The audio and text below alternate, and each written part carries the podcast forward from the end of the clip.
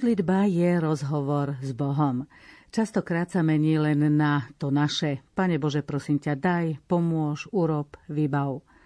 O modlitbe hovoria aj Evangelium, ktoré si o chvíľu vypočujeme a o modlitbe budeme v dnešnej relácii v sile slova, toho Božieho slova, hovoriť s monsignorom Marianom Gavendom. Poďme si spoločne vypočuť, čo nám Evangelium podľa svätého Lukáša hovorí.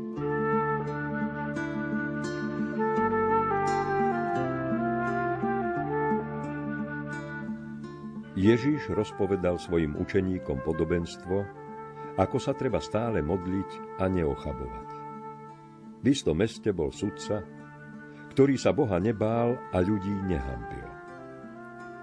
Bola v tom meste aj vdova, ktorá k nemu chodila s prozbou obráň ma pred mojim protivníkom. Ale on dlho nechcel. No potom si povedal, hoci sa Boha nebojím a ľudí sa nehambím, obránim tú vdovu, keď ma tak unúva, aby napokon neprišla a neudrela ma po tvári. A pán povedal, počúvajte, čo hovorí nespravodlivý sudca. A Boh neobráni svojich vyvolených, čo k nemu volajú dňom i nocou a bude k ním nevšímavý? Hovorím vám, zaraz ich obráni. Ale nájde syn človeka vieru na zemi, keď príde?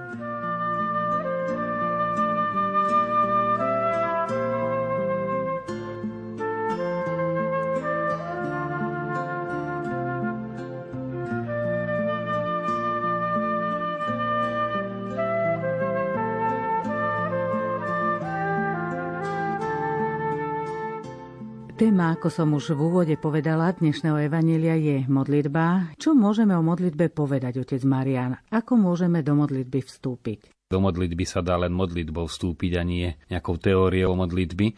A aj druhé pravidlo, že len tí, čo sa modlia, môžu naučiť druhých modliť sa. Tým sa nechceme medzi nich pasovať, ale skôr sa pripojiť k učeníkom, ktorí prosili pána, pane, nauč nás modliť sa a stať sa aj my jeho učeníkmi. Aj počúvajúc toto dnešné evanelium, ktoré samo o sebe nadvezuje na apokalyptické predpovede a preto aj ten priestor, ktorý medzi Ježišovým odchodom s mŕtvych staním, na ktoré on myslel stále, na ktoré aj učeníkov pripravoval, má vyplňať práve modlitba, tak v živote jednotlivca, ako aj v živote celej cirkvi.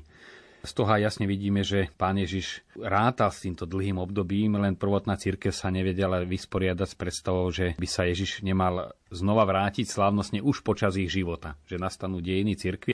Svetý Peter hovorí, že ak pán neprichádza, tak je to nie preto, že by meškal, ale že je milosrdný. A jeden komentár používa takú dobrú slovnú hračku, že Boh čaká, až kým ho budeme všetci očakávať. Ako vždy aj tu sa Ježiš ukazuje ako veľký gentleman. Celý kontext Evanielia podľa svätého Lukáša, o ktorom budeme dnes hovoriť, je o modlitbe a komunikujú s ním aj čítania 29. nedele, teda čítania, v ktorom je aj toto Evanielium zahrnuté. Veľmi pekné je prvé čítanie z knihy Exodus, ako sa Možiš na vrchu modlí a Izraeliti dole zápasia čo môže byť dobrým obrazom aj do nášho života, či už keď sa modlíme za druhých, byť tými prosebníkmi, ktorí vystúpia na horu alebo majú k Bohu bližšie, ale nie aby sa vyvyšovali, ale aby za tých dole prosili. Je to výzva aj pre starších ľudí, ktorí často eh, hovoria, prežívame samotu, sme opustení, deti sú ďaleko, vnúčatá a niekedy je to len v takej nostalgii. Toto je priestor naozaj takého nadhľadu za životného, už sú na vrchole života a odtiaľ ozaj mať tie ruky rozpiaté a vyprosovať požehnanie. Páter Špidlik hovoril, že staroba je hrozná pre toho, kto sa nevie modliť, lebo mu zostane iba samota, ale kto sa modlí, nikdy nie je sám a tým pádom to ten jeho priestor vyplňa. Potom môžeme vidieť aj v tých eh, podopretých rukách pretože Možišovi oťaželi, tak mu podložili kamene a potom Áron s Hurom ho z oboch strán podopierali, že naša modlitba podlieha našej ľudskej slabosti, aj keď duša sa neunaví, ale naša aj mysel, aj psychika, aj telo sa môže unaviť. A práve táto opierka jednak aj fyzická, ktorá pomáha modlitbe a potom opora blízkych. Tam už sú veľmi eh, hlboké náznaky v tomto inak praktickom opise. Na prvý pohľad by sa zdalo, že tento text je jednoduchý a dosť jasný, ale ak sa ponoríme do hĺbky, nájdeme tu veľa zaujímavého, napríklad už v prvej vete. Učeníci sa pýtali, ako sa treba stále modliť a neochabovať. Čo to vlastne znamená stále sa modliť? Práve to slovičko stále vyvoláva rozpory. Niektorí ho berú doslova stále, teda nepretržite, zmysle nepretržite a hľadajú, ako sa modliť vodne v noci. No a potom už musia prísť na to, že je to tá priama modlitba, čo nazývame modlitbou, alebo tzv. modlitba vôle, že sa rozhodujem konať to, čo je Božia vôľa a tým sa modlím, alebo modlitba ponorenia sa aj do Božej prítomnosti v spánku, že sa pred tým spaním prežehnám.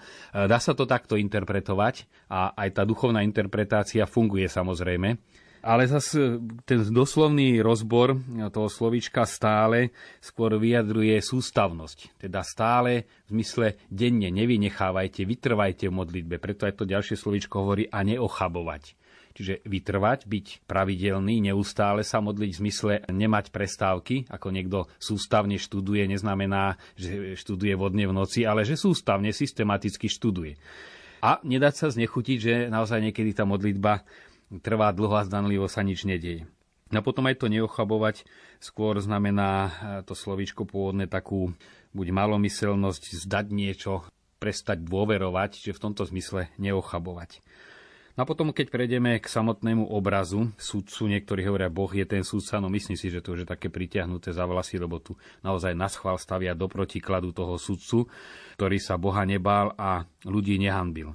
Samozrejme, Ježiš to hovorí v kontexte svojich poslucháčov, ktorí boli všetci Židia, teda praktizujúci veriaci, aj tie chudobní poslucháči, aj sudcovia, ktorí vtedy v Izraeli pôsobili. Tým pádom sa na nich stiahovali aj veľmi podrobné predpisy, či už Deuteronómia alebo iných starozákonných kníh, kde sa osobitná pozornosť venuje práve vdove.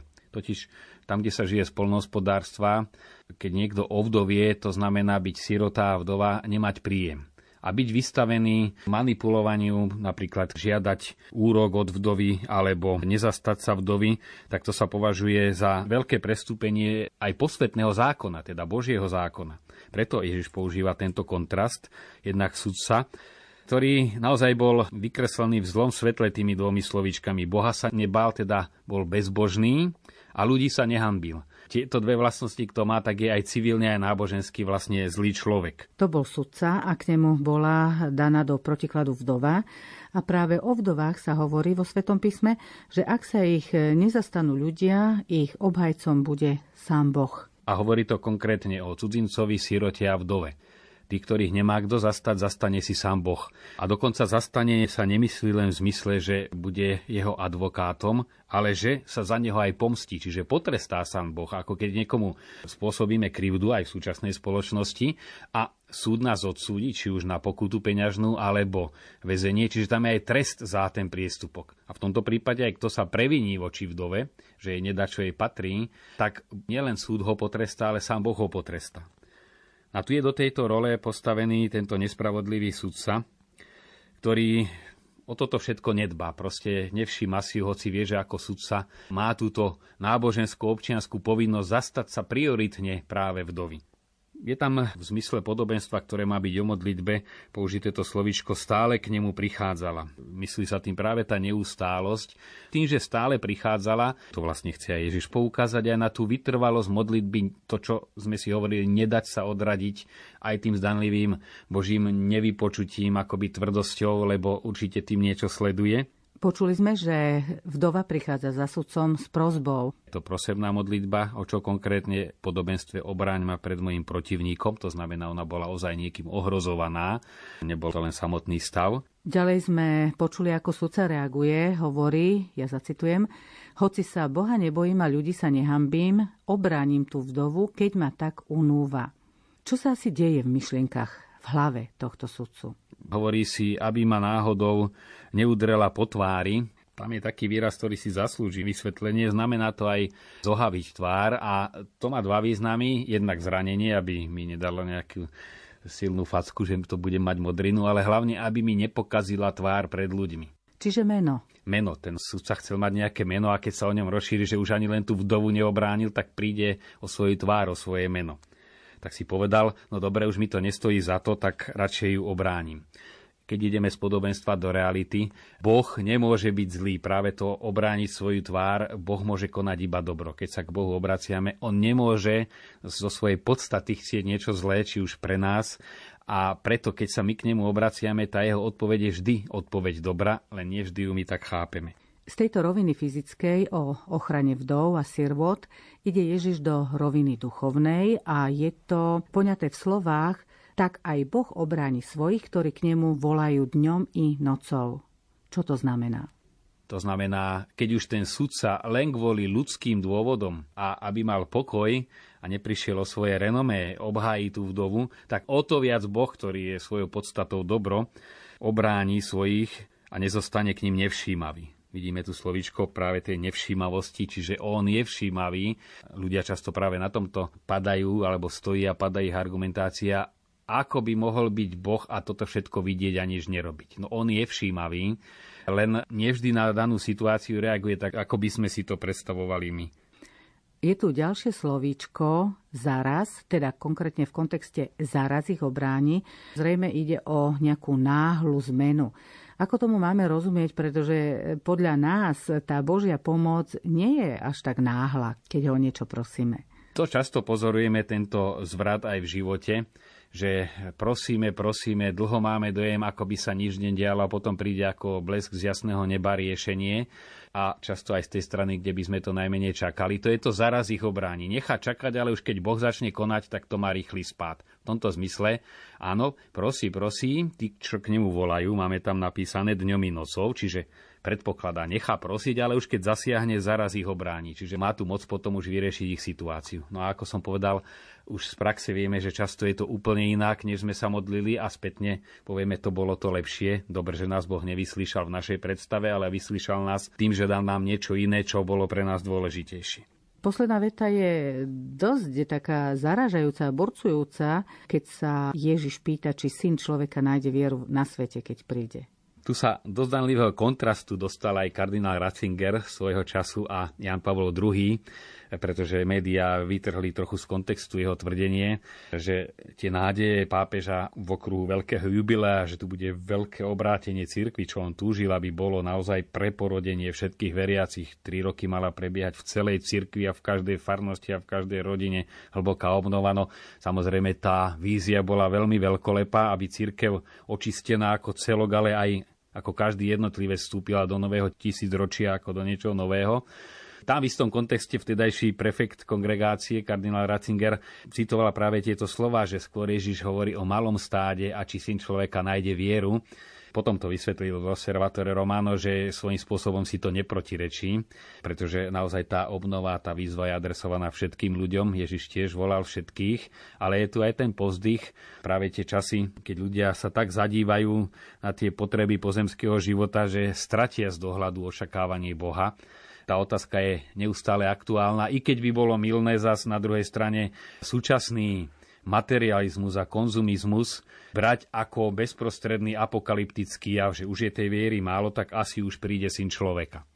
To je len otázka, či ju vtedy nájde. A to vidíme v histórii aj jednotlivých národov alebo aj oblasti Európy, že boli tie vlny odpadu a zase návratu, znovu zrodenia, to stále Duch Svetý obnovuje, takže robiť z toho urýchlené závery nie je správne, ale správne je, či syn človeka nájde vieru, keď príde ku nám, alebo my, keď predstúpime pred neho. A takto si tú otázku položiť to je naozaj aktuálne, pretože bez viery sa nemôžno modliť a bez modlitby nemôžno byť spojení s Bohom. Celé toto evanílium, o ktorom hovoríme, je o modlitbe, takže zastavme sa už konkrétne pri nej.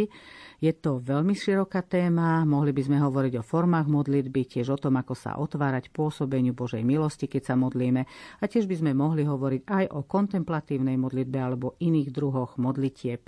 Ale zastavme sa pri tej praktickej stránke ako sa modliť, čo prekáža modlitbe, ako sa neustále modliť, ako prosiť.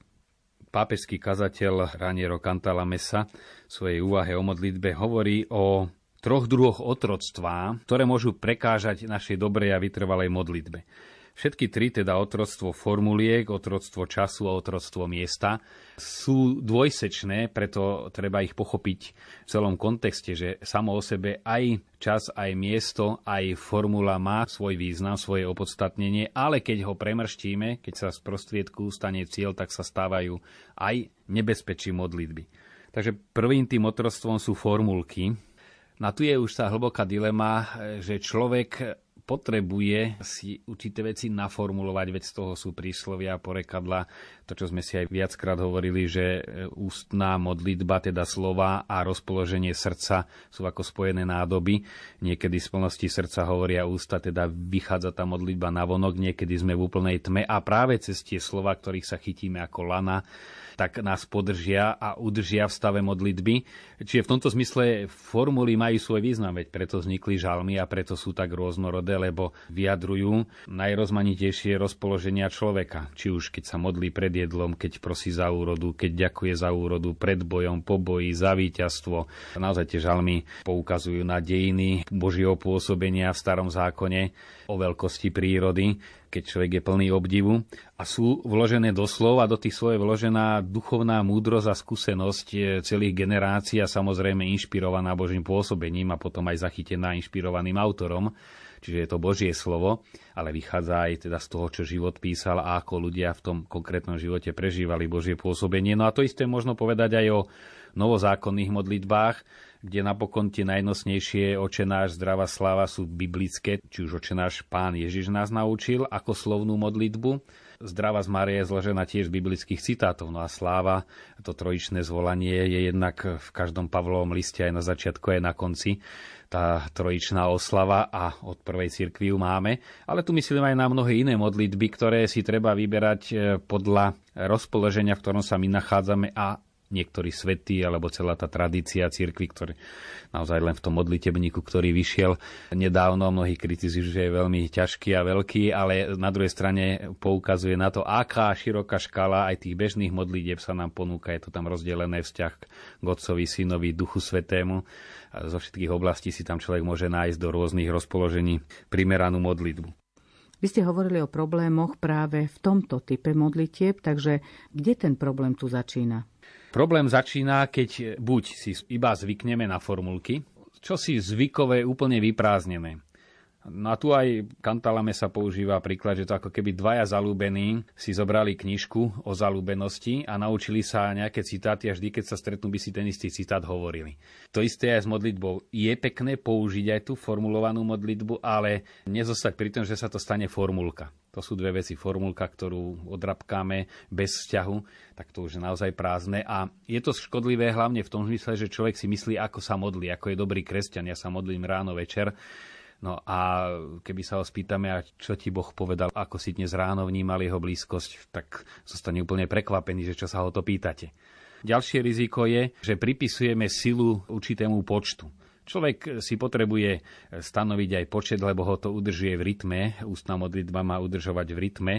A preto aj v Ruženci tých 10 zdravasov má význam, hoci aj 5 je prozba k Pane Márii a 11, ale predsa len ten rytmus je dôležitý. Ale keď to pripíšeme tomu počtu a nie vrúcnosti, tak to sa stáva modla. Preto aj pán Ježiš hovorí, nemodlite sa ako pohania. My si myslíme, že pohania sú bezbožníci, No ale pohania sú Ježiša modloslužobníci, čiže pripisujú magickú silu číslu. Tri zdravasy a rôzne iné. Isté je to aj náboženská prax, tri zdravasy napríklad a mnohých to podržalo, ale keď to pripisujeme tej trojke, tak v tom je tá mágia. A vidíme hlavne také neoficiálne šírené rôzne listočky, letáčiky po kostoloch nájdete na laviciach položené. Keď sa 7 dní za sebou pomodlíš a to sa ti do ďalších 7 dní stane vyslyšanie také, a ešte keď to ďalším 7 rozpíšeš. No tak to je už zakladanie si povery na číslach. Hovorím, je to dvojsečné, lebo určité počítanie je dobré, napríklad aj tá prax troch zdravasov, lebo niekedy až tým opakovaním si vedomím, že čo som v tom prvom zdravase povedal, až pri treťom si uvedomím, alebo trikrát sláva. Jan Pavol II tak tým prekvapil, keď začal modlitbu Aniel pána tým svojím štýlom na Svetopeterskom námestí a na záver sa trikrát modlil sláva. Takí zostali zaskočení a tam si človek uvedomil, čo tým sláva chce povedať až možno na druhý alebo tretí raz. Spomínali ste aj druhé otroctvo. Myslím, že sa viazalo na miesto. Spútanosť s miestom. Je to zlé, ak sa človek zvykne modliť na jednom mieste? Modlitba má mať určité prostredie. Pán Ježiš hovorí o komórke sám mal také miesta, kde ako boho človek sa modlil tým, že aj ľudskej prírodzenosti vytvoril priaznivé prostredie. A na toto je to dobré, že mať určitý priestor, či už vo svojom vnútri, že si vytvoríme také chvíle, v ktorých sa stíšime, ten návyk môže človeka podržať, ale riziko alebo otroctvo miesta je v tom, že sa modlím len tam a tam, ako by som sa inde nemodlil. Veď chodím do kostola, tam sa pomodlím, no a potom už ide bežný život. Alebo pred spaním pri posteli sa pomodlím a nikde inde. A človek, keď niekde sa ocitne v inom prostredí, tak už sa automaticky prestáva aj modliť. Vidíme to často na Slovákoch, keď odišli do Čiech, odchádzali či na vojenskú službu alebo z iných dôvodov, tak to bola všeobecná črta, že doma pravidelne do kostola, len čo boli v cudzom prostredí, vôbec nechodili je tu podobne aj v tomto veľkom migračnom prúdení. No a tam sa najlepšie ukáže, či išlo len o zvyk, alebo ten zvyk nás udržoval v čomsi hĺbšom a mal svoj význam, alebo bol otroctvo miesta. Môže sa človek modliť kdekoľvek sa nachádza? Znova treba zdôrazniť, že modlitba je vyjadrenie vzťahu či už slovné alebo vnútorné, mlčaním. Niekedy sa tie najintenzívnejšie aj medziludské vzťahy a chvíle prežívajú práve v tichu, ale naplnenom tichu a niekedy trapné ticho, najmä keď dojde k nejakej hádke a, alebo naopak duchu človeku sa v mysli množia stovky výčitiek, ale v tom takom hlbokom tichu iste to sa dá, ako sa dá na niekoho, koho máme radi, alebo na niečo, na čo sa tešíme, myslieť všade a je to možné, ale možné len vtedy, keď máme hlboký vzťah. Platí to aj o modlitbe, ale aj tá modlitba v električke, čo mnohí hovoria, funguje vtedy, keď sa človek modlí aj naozaj. Keď to zúži len rýchle v električke, ranný oče náš zdravá za večerný niekde tak narýchlo, tak určite takáto modlitba postupne buď zostane úplne prázdna, alebo sa aj tá trocha vytratí. No a potom tretie otroctvo, ktoré Ranie Rokantalame sa pripomína, je otroctvo zviazanosť časom a to je hlavne to ráno a večer v tom zmysle, že skutočne ranná modlitba večerná je veľmi dôležitá. Mnohí povedia, keď sa spýtam a modlíte sa, alebo ako je to s modlitbou. No večer áno, ale ráno nestíham. Ja hovorím to, ako je potrebné večer sa obliecť do pyžama, keď ideme spať a ráno sa sa obliecť do normálneho oblečenia. To sú dve veci, ktoré sú úplne odlišné. Takisto aj zakončiť pred Bohom deň je úplne iná vec, než ho v mene Božom začať. Takže naozaj tieto dva piliere, ranná a večerná modlitba, sú tie základné piliere. Ale keď si človek povie, už som odmodlený a do večera mám pokoj, ako to niektorí kanoníci hovoria, keď skončia tú svoju povinnú liturgiu hodín v kostole, že tak už sme skončili liturgiu, môžeme sa ešte na chvíľu pomodliť. Ono to, čo si z toho vyjadruje, že to je to naučené a potom už mám fajront alebo sa to o kňazoch hovorí, že kňaz sa ráno pomodlí a už mu padla. No, to sú také názory, ktoré možno čo z tohoto postoja vyjadrujú. Pomodlím sa a už mám túto vec odbavenú. No aj použijú výraz odbavené, odfajknuté. No a v tom je to otrostvo. Samozrejme, pevné piliere áno, ale ten priestor medzi tým, kdekoľvek sa človek nachádza, veľmi dôležitou výzvou je napríklad, keď nečakane vznikne nejaký priestor, treba počkať, odíde pred nosom autobus, obyčajne v duchu nadávame, povedať si, a Boh mi vytvoril priestor, aby som sa pomodlil. Potom je dobrá aj taká tá situačná modlitba, kto žije v spojení s Bohom, tak by to malo byť aj samozrejme, že reagovať na potreby, ktoré cítime, napríklad ideme okolo nemocnice, tak za tých, ktorí tam trpia, alebo to, čo sme volali kresťanská rýchla pomoc, keď ide sanitka okolo, tak za tých, čo tam možno zápasia o život, zdravá sláva alebo v duchu modlitbu. To sú také formy, e, ktoré, keď si človek na ne zvykne, tak samotný rytmus života sa stane živnou pôdou modlitby. Ako sa dostať do stavu, že naozaj v tom tichu modlitby, v tom počúvaní a ponáraní sa do tej Božej lásky, napokon dokážeme tie vnúknutia prijať a postrehnúť. Mnohí aj hovoria, že sa im ťažko sústreďuje. Tu starí otcovia duchovní hovoria, že na pána treba volať už zďaleka, teda už do modlitby vstupovať modlitbou. To je ten úvod, že ozaj takým rozhovorom s Bohom, Pane, pomôž mi teraz, ja neviem, sa sústrediť, naplň ma svojim duchom. Čiže modlíme sa o to, aby sme sa dobre modlili. Čo znamená aj stíšenie a ozaj prosiť Boha, aby On v nás pôsobil. No a potom ten dialog neznamená vždy len formulovať vety alebo počúvať ten vnútorný hlas, ale ten duet e, znamená aj to také tiché splynutie, že človek len si uvedomí, že Boh je vo mne, Boh tu s celým svojim bytím je. Na to už je hlboká mystika, ale Napríklad Jan Tauler, stredový mystik, hovorí, že keď sa dokážeme len sekundu, ale ozaj celou bytosťou odozdať Bohu, tak tá sekunda nášho života má väčšiu hodnotu než celý dovtedajší náš život, pretože Boh je väčšiná prítomnosť a je to väčšiná plnosť a keby sme sa len na sekundu vedeli plne s ním stotožniť, tak to je hodnotnejšie, než neviem, aké dlhé modlitby, apoštolát a všetko ostatné. Otec Marian, poslucháči mali možnosť vziať si veľa z vašich slov. Verím, že to tak aj je. Ja vám aj v ich mene ďakujem za návštevu v Bratislavskom štúdiu Rádia Lumen. A ja už len dodám, že na relácii spolupracovali Matúš Brila, Jozef Šimonovič a Anna Brilová. Tešíme sa na vás o týždeň.